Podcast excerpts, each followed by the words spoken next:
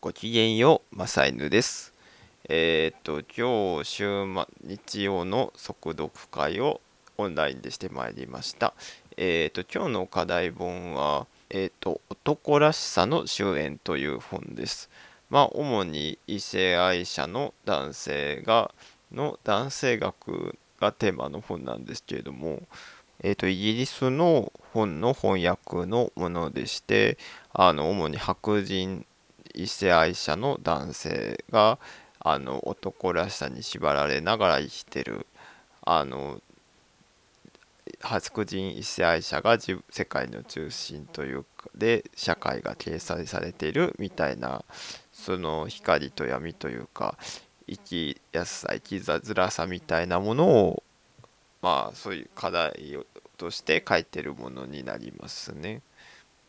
うん。まああの全体の評価としてはそういう闇も表記しつつでもちょっとあの翻訳がの漢字がちょっと読みづらいねとかあの男女に言動に偏ってるねみたいな欠点もありつつもなんか話題としてなかなか盛り上がるものになりましたね。うんまあその異性愛者のお友達ってなんかあの一人一人と出会う時は普通に素朴な話してるのに異性愛者男性で固まってるとなんかふえーってなってその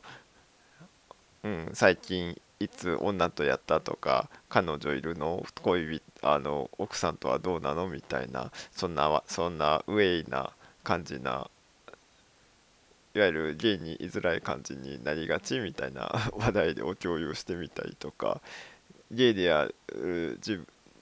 である自分自身にその男性的な要素があるのかみたいな話で、うん、盛り上がりましたね。うんやっぱりその男性性ってなるとその自分と父親との関係みたいなのあの父親とがえやすかったもしくは無干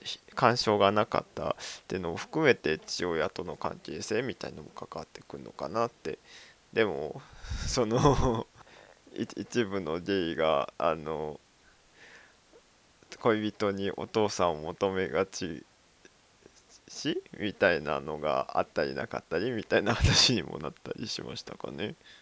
まあそのマサイヌさんも頼れる男性を求めがちなのでちょっとなんかそういう情報を共有していろいろ考えちゃうところがあってでもそのあの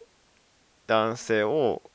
お付き合いしてる男性を上に立てて自分が下に潜り込んでくみたいな形になるのは一見収まりがいいようだけどなんか不安定になりがちみたいな先輩方のなんかアドバイスなんかもありましたね。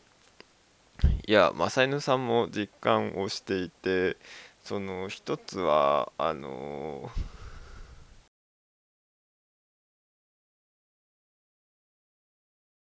あのカメラにの趣味の男性がいらっしゃって正犬さんその時カメラをあの買ったばかりであったのであのカメラ教えてくださいみたいな買ったばっかりなんですって言って近寄っていったものの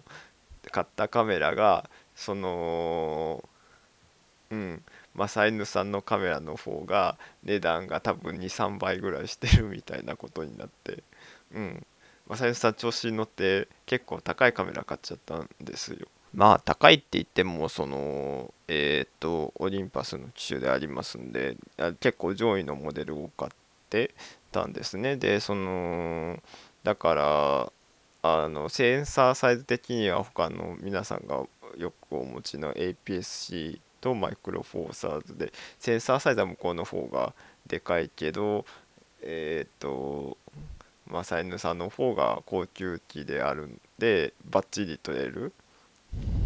しかもなんか一応小さいながらもレンズのボリューム感がそれなりにある感じなので。うん。だからああなんかセンサーサイズがそちらの方がでかいやつだとか言ってごまかしたんですけど、うん、高いやつじゃないかみたいな風に言われ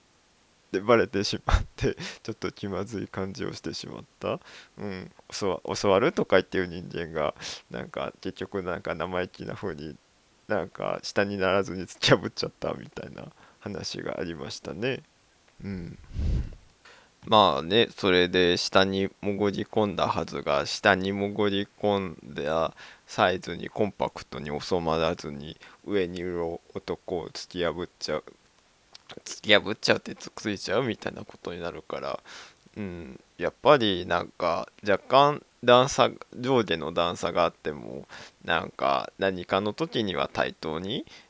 向き合うことができるような関係の方がいいんじゃないかっていうことを言われたんですけど、うん、まだ実践する場もありませんからね。いや頑張れよって話ですけど、うん、まあ次の機会にあの対等に男性に向き合えればいいのかな。まあねそのりど男性同性愛者だとある程度緩和されるとはいえあのー男同士で集まるとそのなんか環境によってはマウンティングになりがちだから普通に仲良く接していける環境が築けたらいいねみたいな流れだにはですかね。うん、本の内容としてもそんな感じだったし、うん、まああの読みづらかったっていう印象はあるのでお、すすめかっていうとうんって感じではあるんですけどなかなか。それでも、うん、なんか充実した読書会ができてよかったなって感じでした。以上です。ではまた。